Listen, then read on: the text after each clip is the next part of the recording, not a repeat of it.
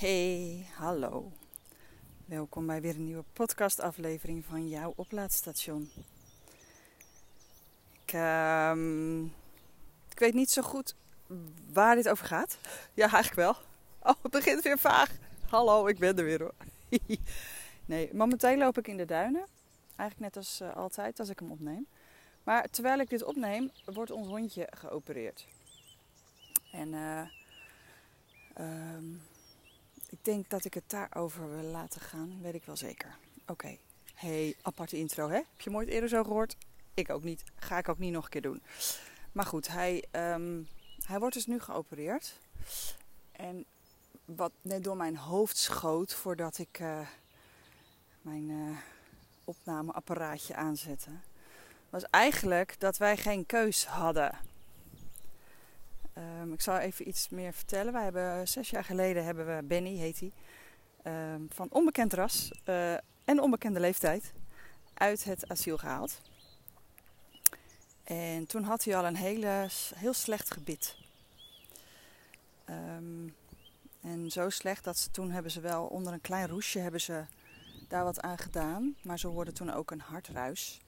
Dus ze durfden hem niet onder narcose te doen. En met dat bericht uh, zijn we nu zes jaar verder. Maar zijn tanden zijn inmiddels zo slecht. Hij krijgt alleen droogvoer, verder niks en geen gekke dingen tussendoor. Het is echt uh, iets bij hem vandaan.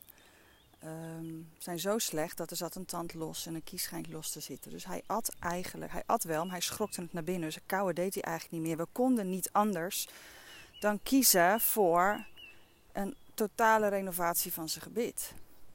Maar dat betekent wel dat hij dus onder narcose moet.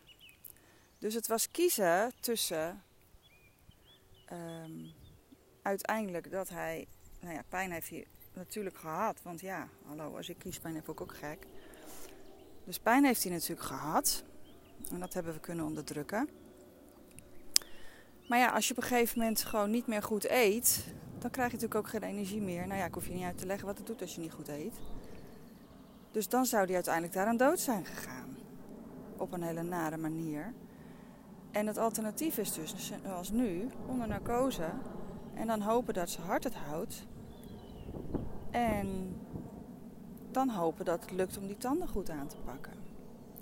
Dus het was letterlijk kiezen uit twee kwaden. Eén de, de lange termijn met veel pijn. En, en op een langzame manier steeds minder energie krijgen. En uh, nou ja, ik wil er niet aan denken wat het uiteindelijk was geworden. Of nu toch maar de rigoureuze, snelle manier.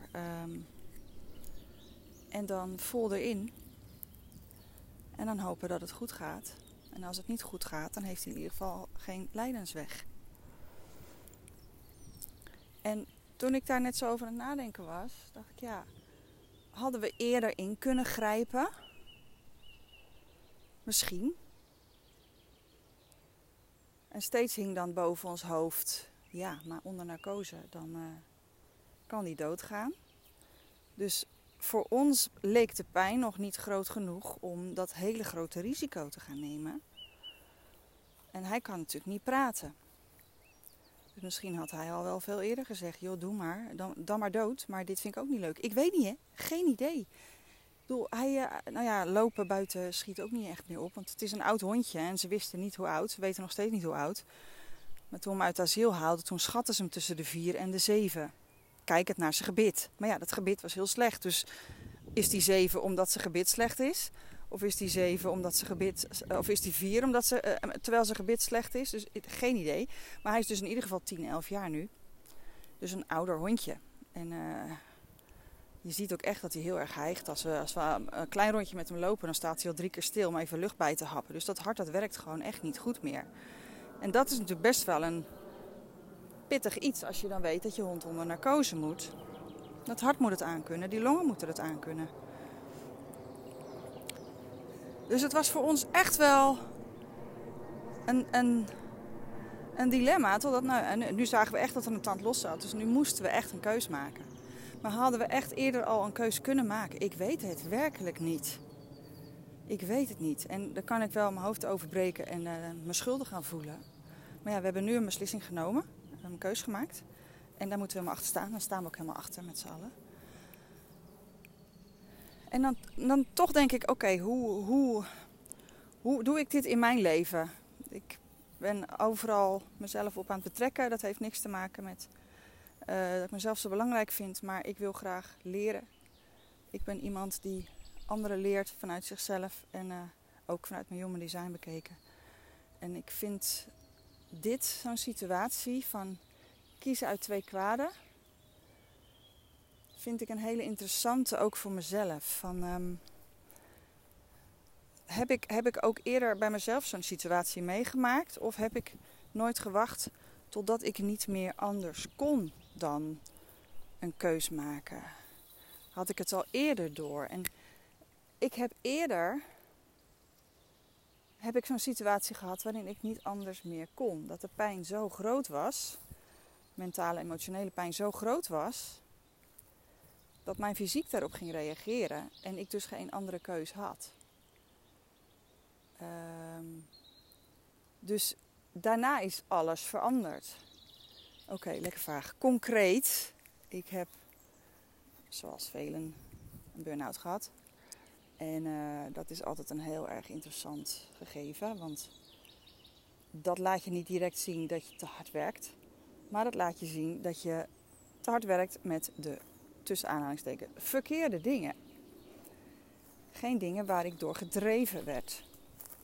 En ik had hem in 2005, werkte toen nog in het onderwijs.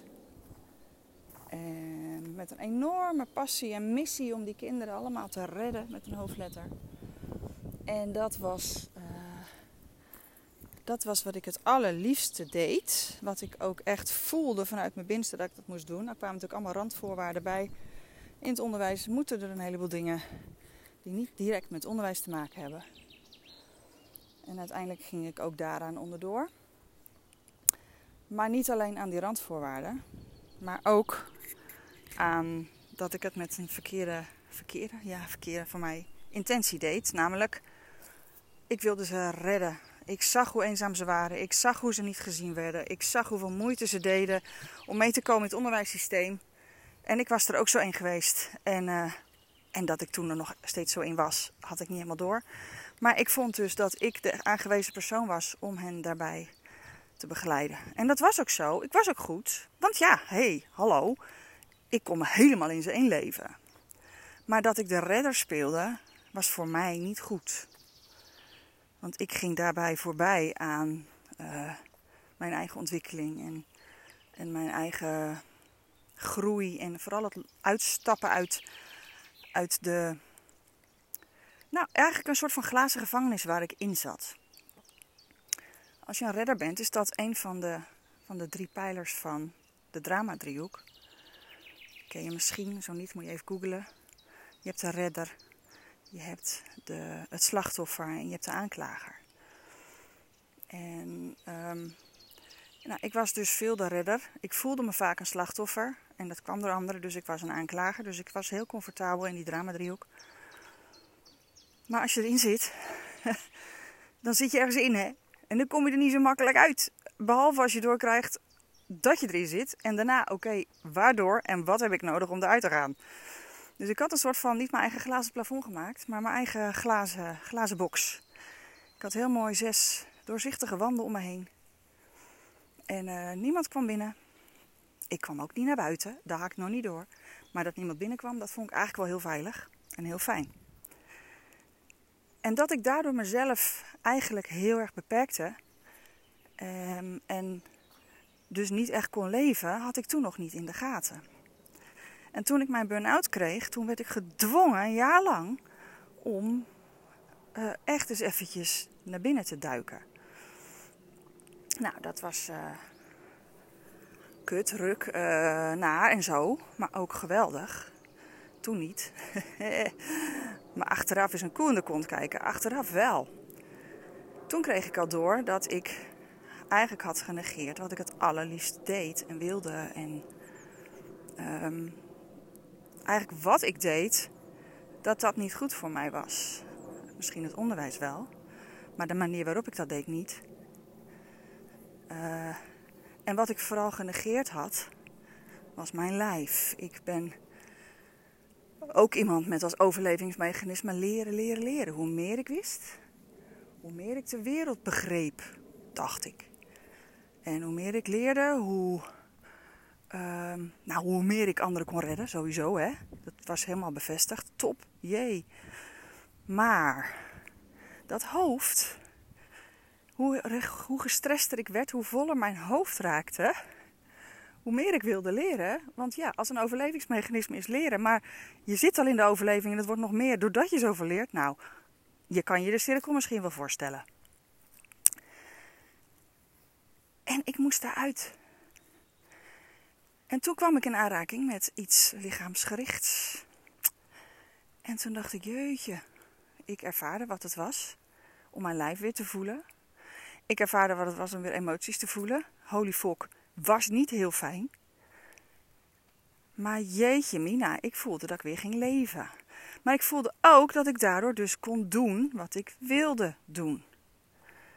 Ik realiseerde me steeds meer in de, in, in de jaren daarop. In 2009 startte ik mijn eigen bedrijf naast het uh, werk op school.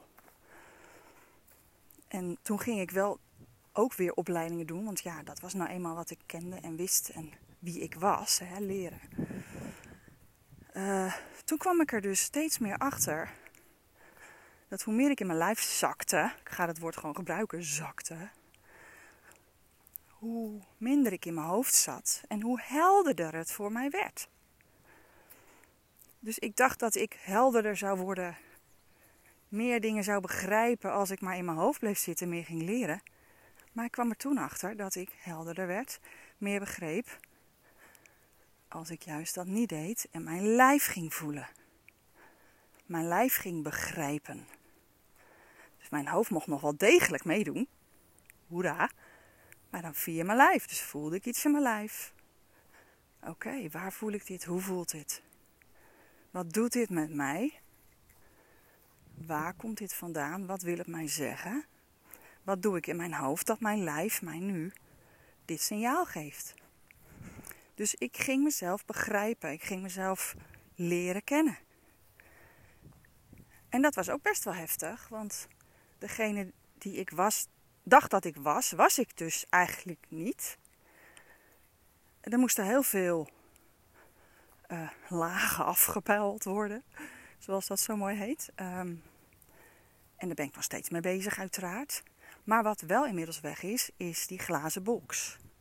Heel af en toe kruip ik er weer in. Als iets heel heftig is, dan. Uh...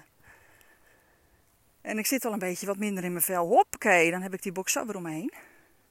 Maar ik ben er ook zo weer uit. Omdat ik dat niet wil. Ik wil leven. Ik wil dingen binnen laten komen. Want juist doordat dingen binnenkomen, uh, voel ik wat ik nodig heb. Voel ik wat er in mij gebeurt. En als iets binnenkomt, dan is er al eerder iets gebeurd wat daarmee te maken heeft. Wat, toen niet, wat ik toen niet aandurfde of kon. En nu wel. Dus alle oude shit van vroeger, die komt ook boven. Nee, is niet leuk. Maar wel heel helpend. Want uh, wat mij toen dreef op school, drijft mij nu ook. Maar dan op een hele fijne manier, op een stromende manier. Ik, af en toe kom ik in een stroomversnelling, maar af en toe ga ik kopje onder. Um, en af en toe drijf ik gewoon, gaat het niet zo rap. Maar op het moment dat ik drijf, dan kan ik weer voelen. Kan ik weer in mijn lijf, kan ik weer helderder denken. Waardoor ik mijn werk nog beter kan doen. En dat werk is echt uh, ook geëvalueerd met hoe ik geëvalueerd ben. Dus in plaats van redden, help ik nou jezelf te helpen. Dus ik red jou niet. Ik help jou inzien hoe jij jezelf kan helpen. En uh, via het lijf natuurlijk. Want daar is de ingang. Uit je hoofd in je lijf. Dus heb jij een missie, heb jij iets waar, wat je enorm drijft om voor elkaar te krijgen. Maar zit jij zo in je hoofd dat jij je lijf een beetje vergeet. Of dat je niet wil voelen. Want het komt niet uit, want ik heb die missie. Ik moet dat doel bereiken. Dat is wel zonde, want jij kan ook in een stroomversnelling komen op het moment dat je uh, je lijf gaat voelen, gaat begrijpen. Jezelf gaat ervaren met alles wat je bent. Alle oude shit boven laat komen. Soms ruk, soms lekker. En daardoor kan jij dus nog beter je werk doen. kan je nog beter geven wat je wil geven. Dus als jij open staat voor alles wat er in jou afspeelt, wat zich onder de oppervlakte afspeelt, wat naar boven wil komen, moet je eens kijken wat je dan nog meer voor elkaar kan krijgen.